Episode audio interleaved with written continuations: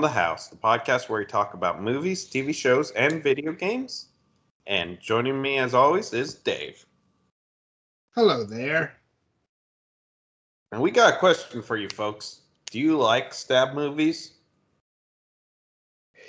Say, did you get this thing right before the movie where like Ghostface gave a spoiler warning thing? No, I didn't. Uh, mine was like some uh, special event was what they marketed as. It like had a little like 10, 15 minute doc on like the impact the original had and how excited the, everyone was to return to this movie. Mm-hmm.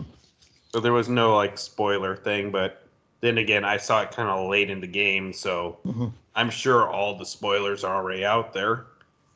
Speaking of which, uh, for this one, we're going to be kind of vague at first, but folks, we're going to treat this like a full on spoiler discussion. So just be pre warned if you don't want to know anything going in, if you're waiting for, say, DVD or it hasn't come out in your country yet, just be forewarned.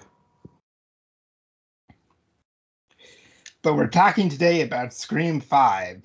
We, Yes. we could be calling it Scream 2022, but we're going to say what the movie is. It's Scream 5. Or if we keep the p- pattern of titling that the fourth one was written as, you can also call it Five Cream. Yes, I will say this. I hate the trend of rebooting fi- or requeling films like they call it in this, where you just use the same title over again. Like, the only time it made sense to me was Mortal Kombat 9, where that one literally involves time travel elements.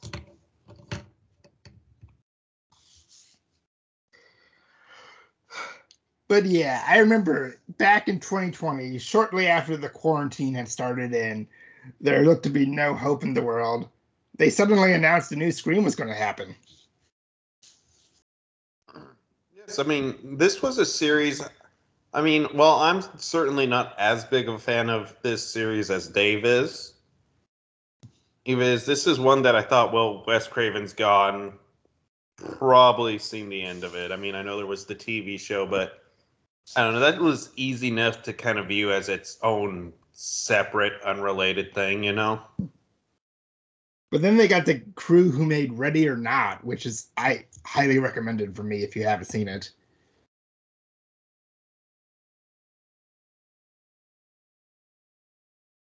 And this one's kind of interesting. It's each Scream film kind of tackles like whatever the horror genre is at the moment. And it's why I kind of think three is the weakest of the films, just because they were out of source, out of material to point at at that point.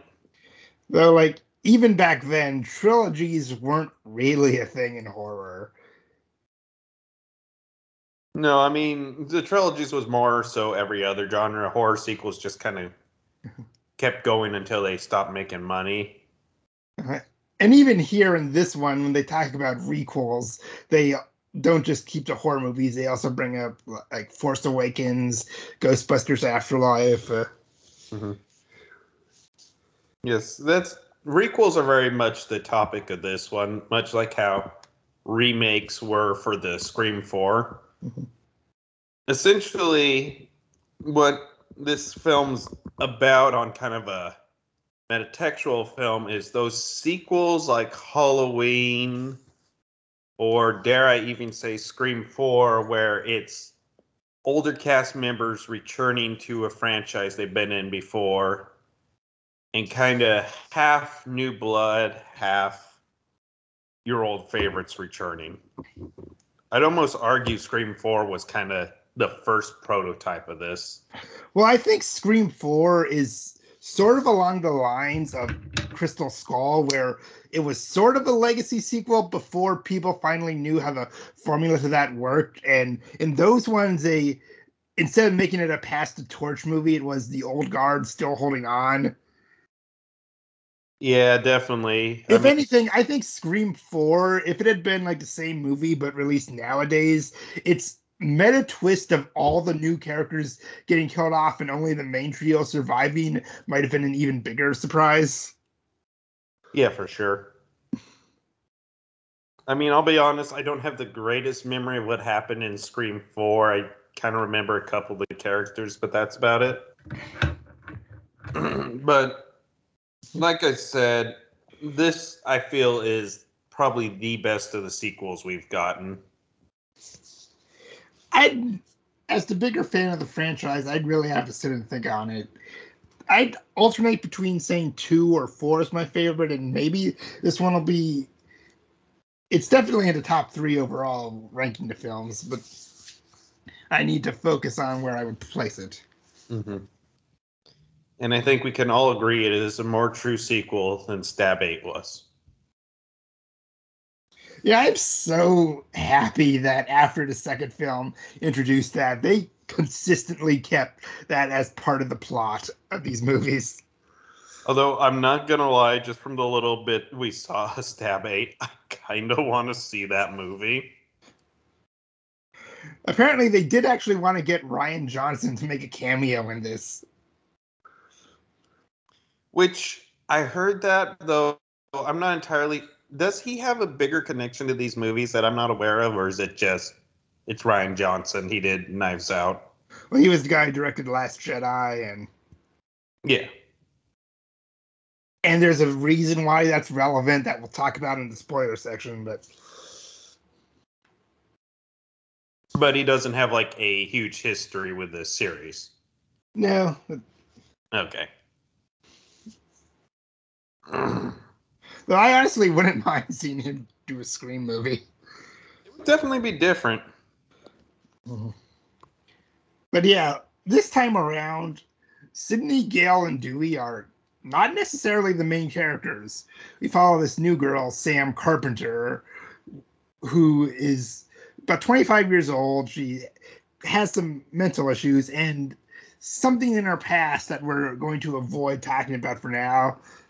When she hears her sister has been assaulted by a guy in a ghost face mask, she and her boyfriend head back to the town of Woodsboro, where the killings begin again. Yep, that's the basic sales pitch. Uh, you learn very quickly that there's an aspect to Sam's character that makes her kind of a more. How would I put this?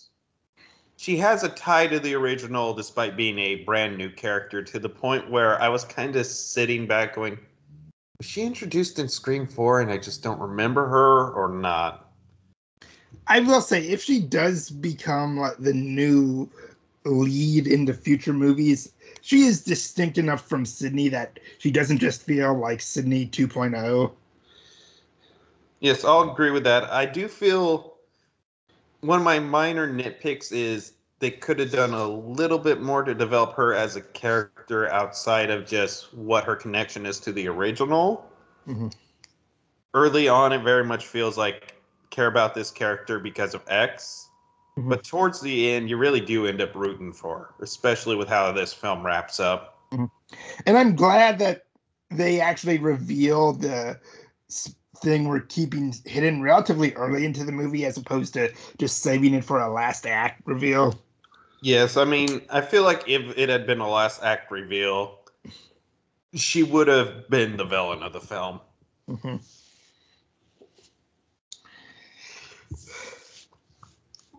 But yeah, this is about characters who have some ties to the past movies. Like there's the siblings Mindy and Chad, who are the nephews of Randy, nephew and niece of Randy.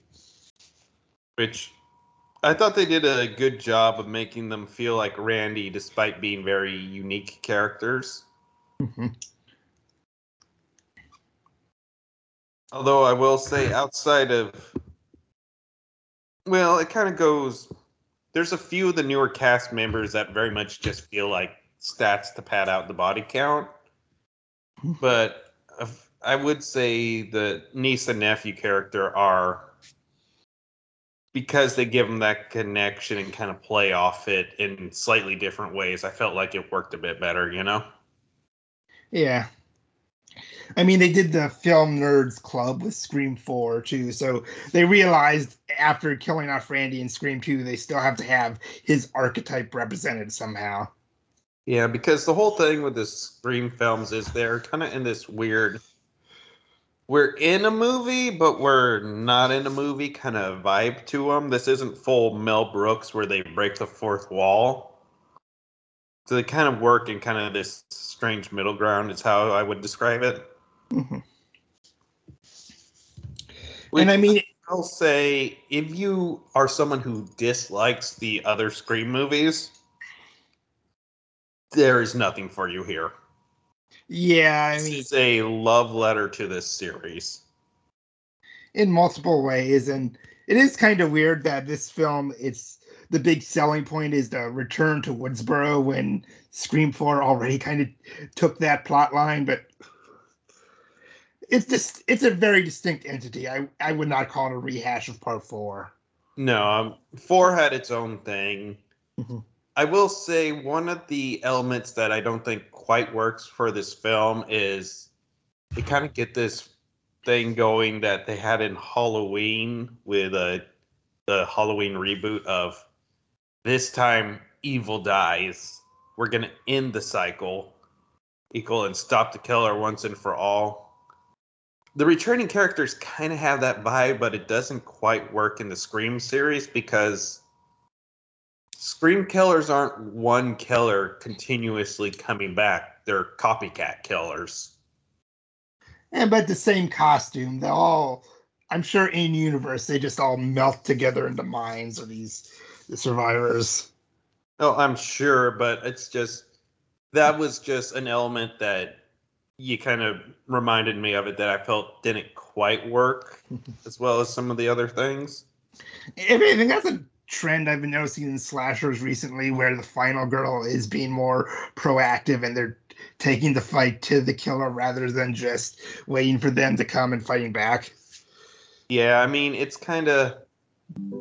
I'd say it's something with older slashers where I don't cons- quite consider it a problem of somebody. It's a common complaint where people are saying, well, this person's the victim, and, and they're just running away. And it's like, well, they're being hunted by a trained killer, or as in a sense, that's what's going to happen. But when you see it happen hundreds of thousands of times over numerous slashers, it is nice seeing more agency as more sequels and spin-offs and inspired films kind of come, you know? Yeah. And I I will almost compare this to to a lesser degree how in the first Terminator, a course Sarah Connor is running for her life, while in the second one she's been training.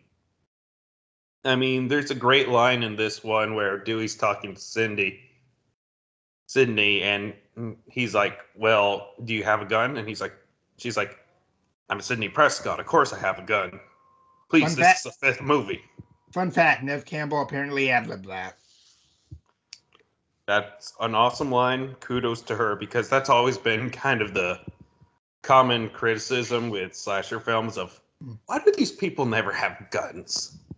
And I will say part of the reason why I like some of these things becoming franchises is I feel there are certain kinds of plot lines you could only explore in a continuation or sequel. Definitely. I mean, I'm sure at one point, at some point, we'll do the Halloween recall where we'll talk about some of the elements there that I really like with Jamie Lee Curtis's character. I mean, speaking of, how would you what would you prefer, this or Halloween 2018? I prefer Halloween 2018. Just for one, I'm a bigger fan of the original Halloween than I am the Scream movies. Mhm. And two, just while I appreciate the kind of we're in a movie, but we're not in a movie tone, a part of me it kills a bit of the stakes with it, with just the setup of it. So I just kind of prefer the setting and tone of the Halloweens or the Friday the mm-hmm. 13th to this. In my opinion, out of the main trio, I think David Arquette gave his best performance as Dewey in this one. Yes, I I loved doing this film. I mean, he was always like the happy, kind of positive, just trying to be a lighter tone guy in the previous four movies, and here he's like the worn down veteran of all this horror. Mm-hmm. I mean, well, I could certainly say I have some issues with maybe this or that that they do with certain characters. I don't have any complaints with with the acting from anyone, if that makes sense. Indeed, and I feel the gore in this is pretty solid. Yeah, I mean, the Scream movies have never been known for like these super creative kills, but there are definitely some here that make you wince. Uh, I'd say for me, the highlight of this film is there's this chase scene in the hospital where, spoiler alert, uh, the character is confined to a wheelchair due to previous injuries and just trying to get away. And obviously, somebody who's bandaged up, been stabbed multiple times, trying to go away in a wheelchair is not able to get away that quickly. And you see where she's causing strain, so much strain that she's bleeding through her cast and whatnot, just trying to get away. And it's a really tense moment. I love that scene. I gotta say, between that sequence and the final 10 minutes of Scream 4, you gotta wonder what is going on at the hospital where they've never noticed a killer getting in two separate times. You know, it's a expansion of disbelief is what it comes down to because if you've ever been at a hospital any time of day, you know that those things are staffed to the T. And one thing I appreciate about this franchise is how the usually 10 minute long opening sequences always have something that differs it. And this time around, the opening victim survives. Yeah. I mean, I'll be honest with how it was playing out initially. They're very much trying to recreate the original Scream opening, which is the most iconic part of Scream. And I gotta say, I loved how they did the thing where the victim is given trivia that they get wrong, except this time it's basically about the events of Scream. Yeah, definitely. Like the way they're able to do the trick question. Okay, that'll stump people. That was pretty good. Though I actually recall, like, such an idea was uh, in the original draft for Scream 4 and they it got taken out but it, i'm glad they were able to reuse it. Like back then i think i remember reading that the trick question was who was the first victim in the original woodsboro massacre? And if i asked you that question who would you say? Well instinctually i would say uh oh drew barrymore's character even though i know it's uh her boyfriend actually.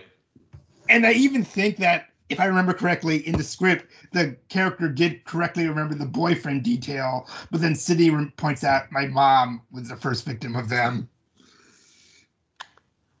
Oh no. Well, someone's at the door and getting ready to kill me now. Well, it's been fun, folks. Dave, you take it from here. I mean, if we could get Roger L. Jackson, that would be a nice surprise. Hmm? I mean, if we could get Roger L. Jackson, that would be a nice surprise. this is the first time they actually gave him credit in like the photos during the cast list. Mm-hmm.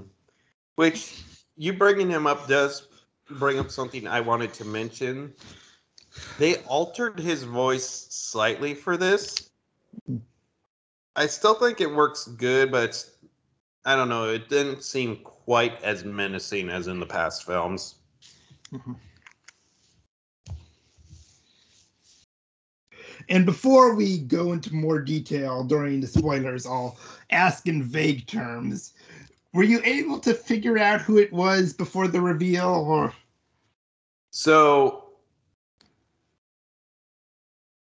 I don't think it's going to be a huge spoiler to say that there's more than one killer. Mhm. That's kind of standard for the Scream films.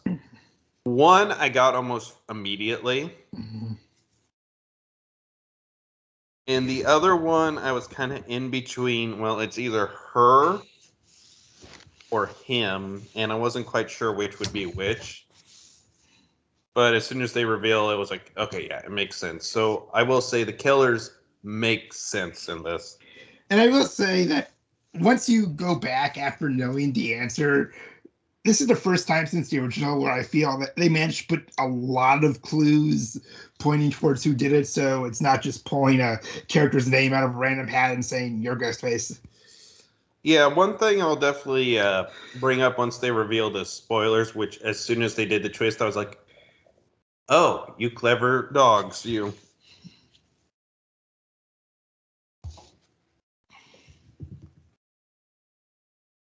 But yeah, I'm glad they managed to work in a dedication to Wes Craven. And one thing I didn't realize until I read it on forums back, when they do the for Wes message at the end, you can hear the sound of like birds chirping. And apparently Wes Craven was a, a devoted bird watcher in real life. Oh, really? Mhm. Hmm. The more you know.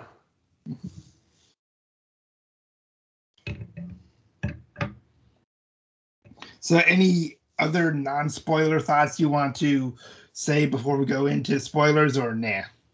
No, I'll just say if you've happened to stick around for this long, if you enjoy these movies, you'll certainly enjoy this one. It's certainly it's not a black mark on the franchise is what I'll say.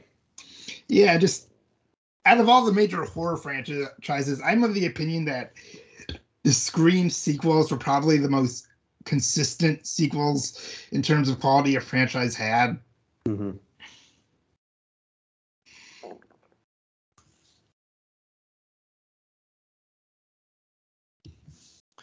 So, with that being said, let's dive into spoilers. So this, this film is basically Scream's Force Awakens in more ways than one. Mm-hmm. R.I.P. Our friend Dewey. Yeah, it's, I'll say when the scene was happening, I knew he was going to die. And I was a little annoyed with the setup to him being killed because he's in the elevator, he's about to leave, and then he does the whole, oh, wait, movie, need to shoot him twice thing. And it's like, come on, Dewey, just get in the elevator, get in the elevator. But his actual death, especially with how the Ghostface killer reacts to it, like it's an honor. I thought that was done excellently. Like earlier in the film, when he called Sidney and she said, like, I- I'm not coming back. I have a family. I'm staying out. So when I knew she comes into the movie later, I immediately figured, okay, it's because he's going to die and she wants revenge. Mhm. But yeah, I think it was probably the best way they could have killed off one of the main trio. Yeah, I mean, I definitely think this was a move you could you can only do once. Mhm. I mean, for Scream Five, I mean for Scream Six, which is announced, I can't see them killing off one of the two original Mhm. of the only two remaining actors at this point. Yeah. The speaking of returning actors, there was props to the crew making this. There was somebody's presence they kept completely hidden during production. Oh yeah.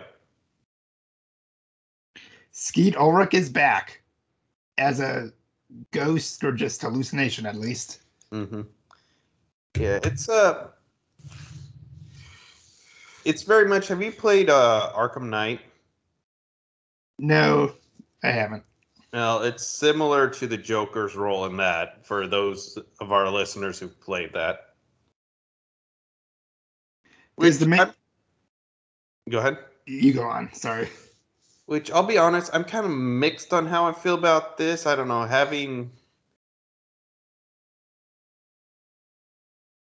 it worked. I thought they overdid it just a little bit with his appearance, but I definitely think it worked for what it was. I just think they overplayed it slightly, in my opinion. Yeah, the thing we were talking about and keeping hidden was that it turns out Sam was Billy Loomis's daughter. Yep. And you just realize her character's name is Sam Carpenter, but if she takes her biological father's name, that would technically make her Sam Loomis. Hmm.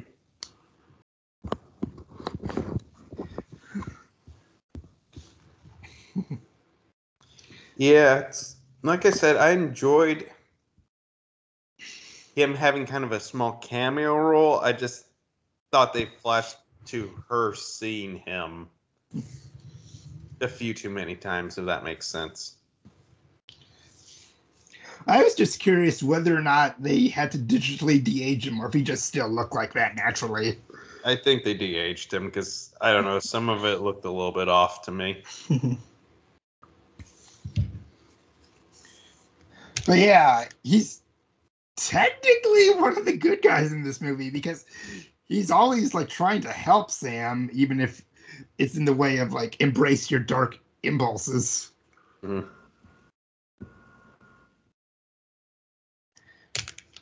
But they also, I'm glad they acknowledged the individual past sequels. Like they have Randy's sister, played by the same person who played her in Scream 3, hmm and Deputy Judy, who's now the sheriff from Scream 4, who they also kill off.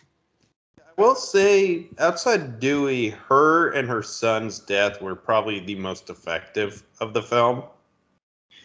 I mean, that's like the first time in the franchise where you see like a parent worrying for their child, and mm-hmm. Which, And just- again, this kind of addressed the common criticism of these films where these characters know a killer's in the loose. Why don't they carry around a gun or a taser?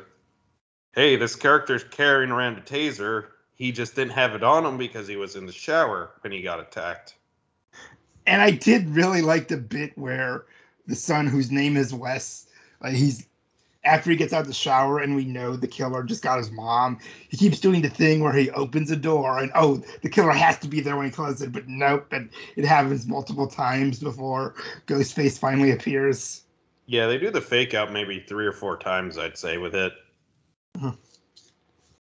And with Judy's death, like the idea of getting killed on your front porch in broad daylight in what looks to be a fairly packed neighborhood is that's a nice twist on how these things would usually go.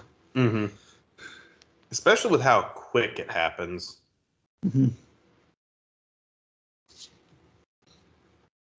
And speaking of returning things, we also go back to the original house from the end of the first movie, which they even kind of make a point of Cindy saying, Really? You're going back to the original house? Even none of the other sequels did it. Kind of pointing out it's a bit of a cliche, but like lovingly, you know? Yeah. It's too bad it doesn't look like they were able to film in the actual original house. Oh, was that not the original house? No, there's some clear differences, but it's a decent enough recreation that I couldn't blame somebody if they thought it was the same thing. But I do like the reveal shot because, like, once the, they go to the house party for the climax, you only see interior shots, and then because Sidney and Gale are following because they placed a tracer on Sam in her boyfriend's car, and it- she like sees where they're parked and like, oh god damn it! So she calls Sam, "You're you're in Stu Macher's house," and then the the camera pulls back and you see it for what it is. Mm-hmm. I especially love this one scene where uh, she's trying to figure out the kill where the killer is. She sees uh, the closet that the killer jumped out of in the original film, and she just shoots the door before opening it. And she proceeds to do that with multiple other doors.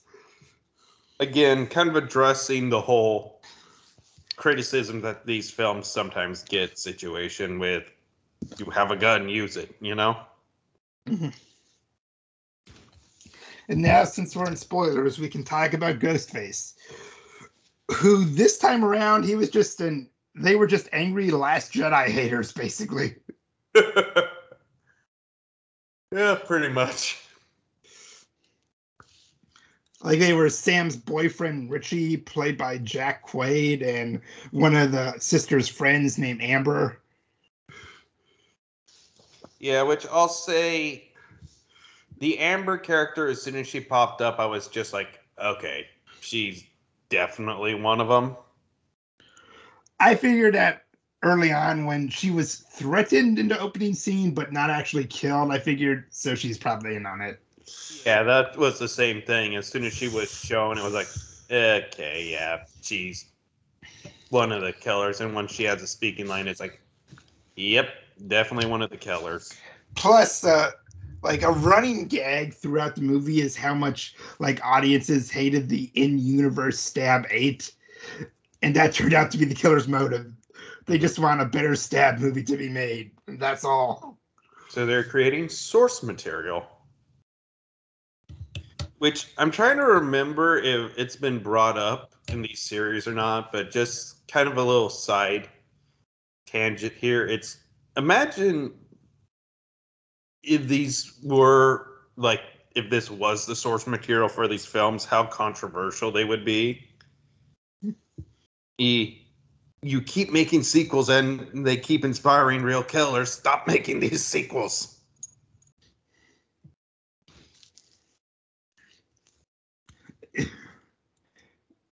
I mean, like, Stab 8 was apparently very unpopular in universe, so perhaps this is that we got a cameo by the Dead Meat Crew.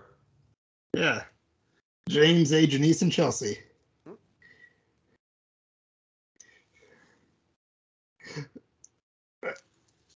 Although I think you mentioned you had it spoiled for you before you saw it. Yeah, unfortunately, I follow uh, both James and Chelsea on Twitter. Mhm. So, like the week the film came out, I just all of a sudden saw, yeah, we're in the movie. Mhm. I was like, really? Did you know the context of their cameo before you saw it, or I didn't know the context, but I pretty well guessed it, to be honest with you. I would love it if they ever like later did a podcast as their in-universe characters, like as they're called film fails in this. hmm Although I did appreciate that they used their actual set to film.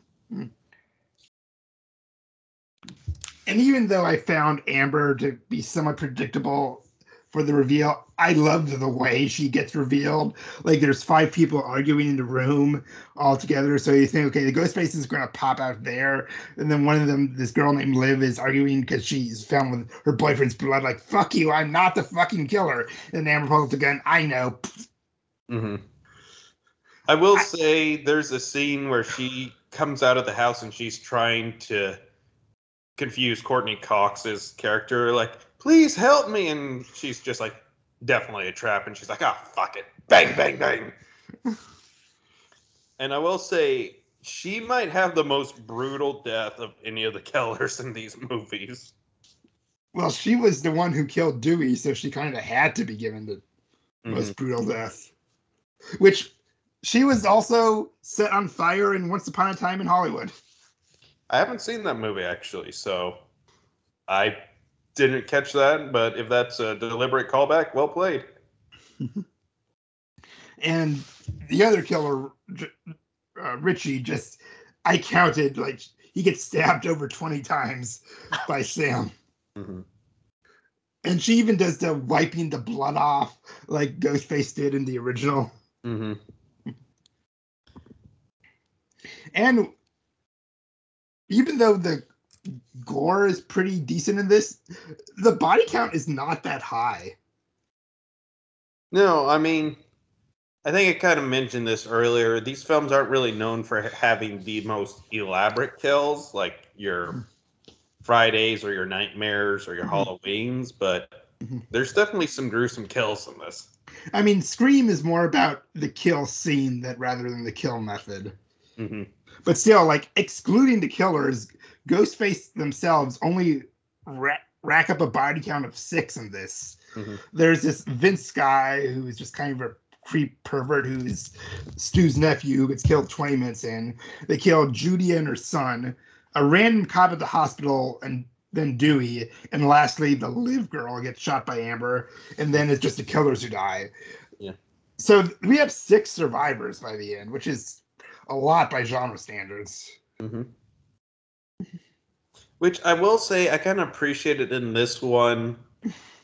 In the previous films, like the Ghostface killer, I mean, obviously they're played by separate actors. They're played by stuntmen as opposed to the actual actors. Mhm. But with this one, I definitely got a feel with the two separate killers that they're two different individuals. In the costumes. Like one of the Ghostface killers was a lot more clumsy, and one was kind of more sure-footed, hooded, kind of like. Mhm. One of the killers was more bolt and china shop, root strength, and one was a bit more Mhm. selective and calculative of when they would strike. I definitely got a, got that in this film, which I really appreciated. I think I read in a Q&A done after the movie that the directors have said that Judy and Wes were killed by different ones of the ghost faces rather than the same one. Mm-hmm. Because Judy just gets like stabbed multiple times and Wes just gets more pinned down until he gets a stab to the neck, which I guess is indicating of different killing styles. hmm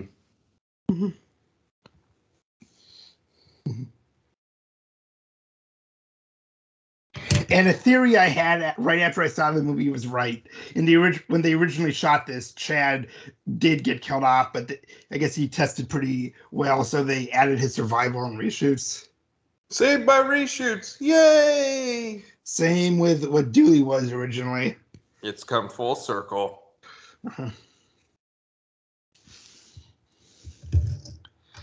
And I will say, I'm just very glad, like in a lesser film, like we see that Sidney has a kids in this. Mhm. And in a lesser film, she would have brought her kids along. I'm so glad that they did not bring that element into the film. Just no, you're going where a serial killer is. You don't even need a scene of her explaining, "I'm not bringing the kids." Just it's done off screen. You can infer, you know. That as a bit of an Easter egg, if you caught the name of her husband, apparently she married Patrick Dempsey's character from Three. Oh, really? Yeah, and the bigger Easter egg that everybody obsessed over was during like the James A. Janisse cameo, the Dead Meat uh, crew. You could see a video thumbnail. Apparently, Hayden Panettiere's character from Four did survive. Hmm. Like that was such a huge debate back when Four came out because she was the most popular of the new characters, and technically the last time she was on screen, she- was still moving. So for years, the official fan sites and wikis would just leave her status as unconfirmed. But I guess she is alive. They even considered having her appear on screen, but I guess they couldn't find a natural way to work her in. So maybe she could be involved in six. But Yeah, they're definitely making a sixth film, so it wouldn't surprise me.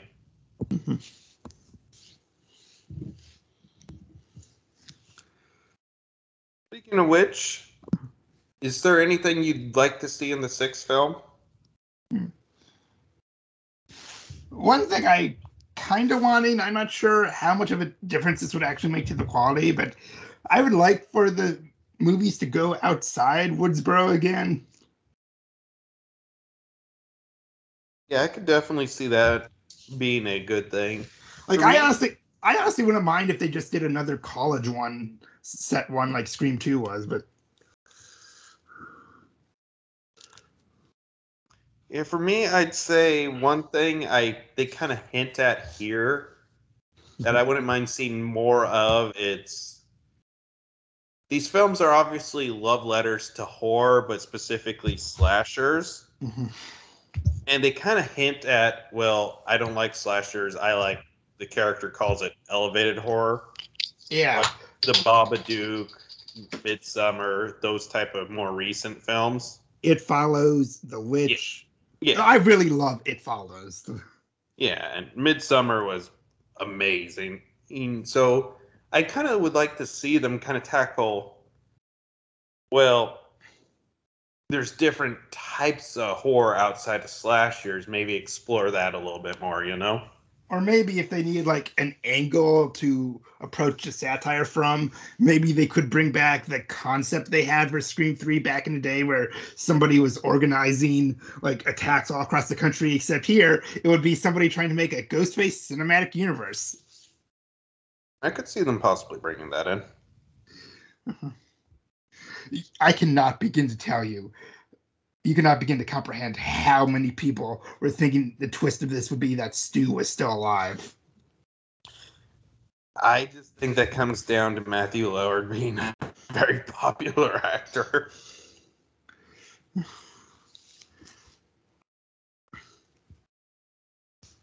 I mean, I know a lot of the reason people felt three was the weakest was the change in writer and the outline of the plot that Kevin Williamson had originally planned, but even I thought his idea of bringing Stu back was kind of a stretch.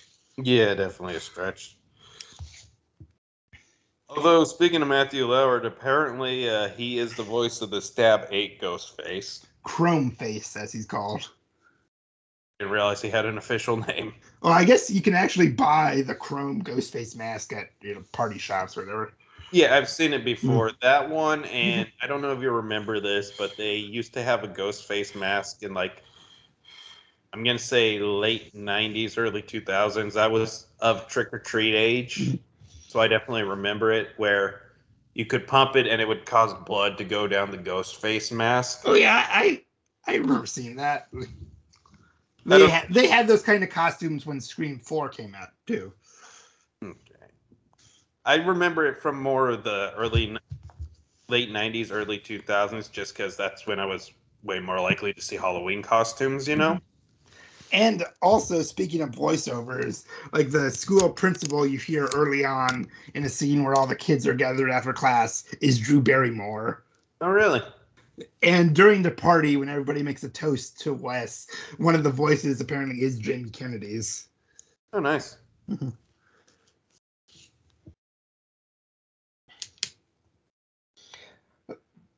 let's see, and I'm trying as of what I think versus what I want versus what I expect.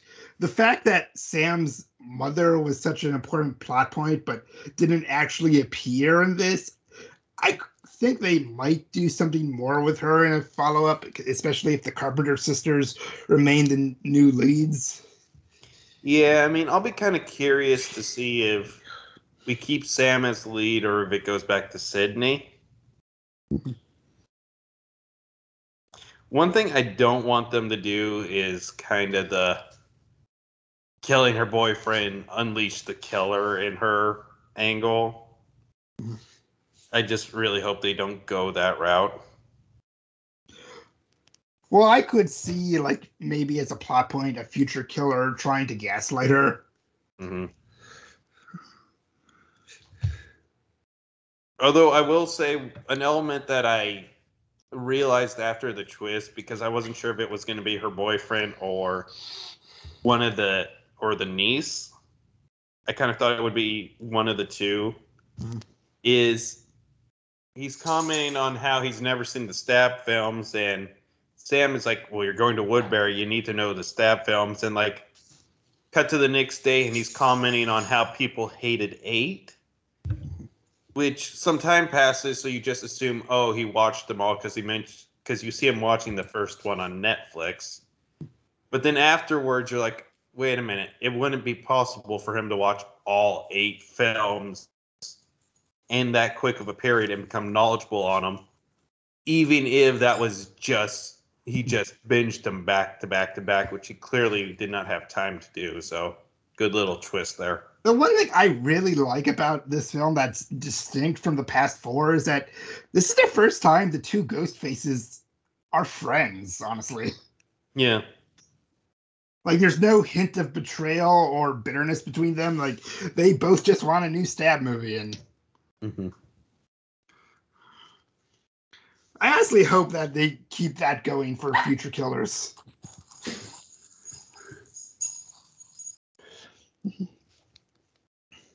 It's kind of a built-in narrative they can do because at this point there's only so many I'm trying to get revenge for X things that you could pull off this series.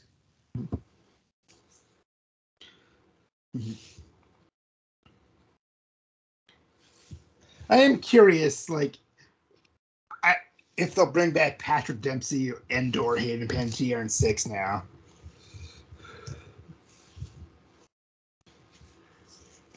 I don't know. Yeah, and honestly, I hope they the next one is just called Scream Six. Like they don't try to come up with different titles for these, because they do make a joke in this about the naming it the same as the original thing. Mm-hmm. I feel like they will, or they'll do like the Halloween Kills route, where they'll just add a subtitle to it. Ghostface dies tonight. Again. For the last Ghostface.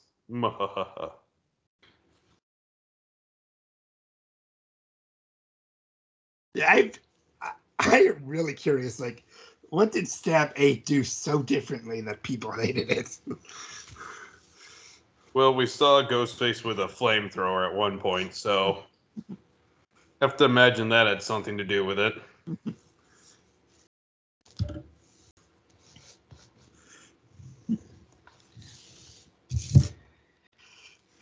But yeah, and also this was shot entirely during quarantine, so I was looking throughout the film if I could see like any, maybe not shortcuts, but like visible precautions that might have been taken. Mm-hmm. Like there aren't, there's maybe only one or two moments where there's a crowd shot outside of the main characters and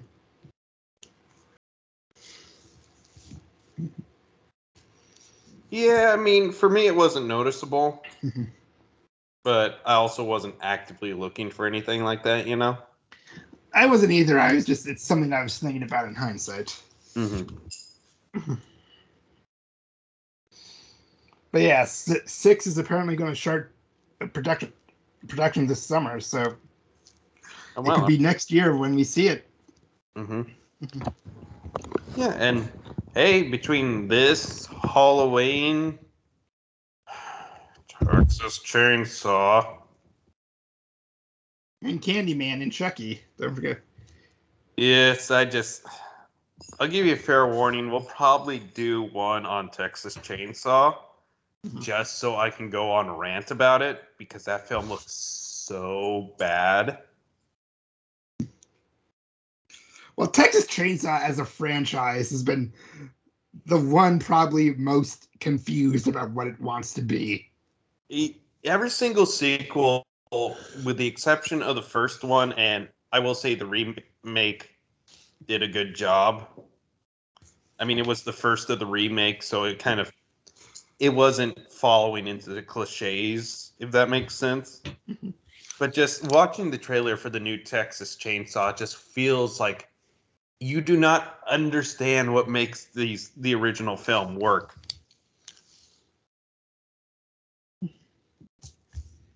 But that's a rant that I'll save for when that comes out. The fact that it's going straight to Netflix, though, oh boy, it's not even going to Shudder or something. Like if it was going to Shudder, I was like, I'd still have hope for it. But the fact that it's going straight to Netflix, oh, that worries me. Imagine if it comes out and you end up liking it. Hey, I'll be happy. like nothing I want nothing more than films that I think are going to be bad to prove me wrong, but I do not have high hopes for this one.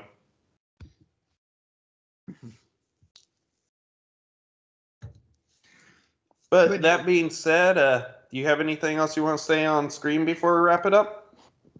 Well, I was just so happy that we were able to see this franchise at least once more, but we now know it'll be at least twice more. Getting to see the main trio one last time, even if there, there wasn't a scene where all three of them were together. And No, that's It right, could- it wasn't. I just realized that. I mean, that was the same case with the original trio and the Star Wars sequels. But Mm. And just getting to, I like always the mystery of who Ghostface turns out to be, and the acting in this franchise is consistently pretty solid. And I like this world. I like going back to Woodsboro every once in a while, and I'm glad this franchise, especially since four didn't flop but really underperformed 11 years ago that it's it's i think that one really gained a bit more following in the years since and now this is a bigger hit and i'm just glad there's like maybe a it, this film didn't create it but i guess there's like a maybe a third slasher renaissance going on right now Yeah, it definitely looks that way. I mean, we could talk about the timeline of slasher films at a different point, but I gotta agree with you. It was a great return to the franchise, and here's hoping they can keep it going for 6 Mhm. But that being said, Dave, thank you again for joining me for this podcast. Definitely one of the longer ones we've done. well it's something i really was looking forward to talk about and we had a lot to talk about Indeed. And folks, thank you for joining us. We'll catch you next time. see ya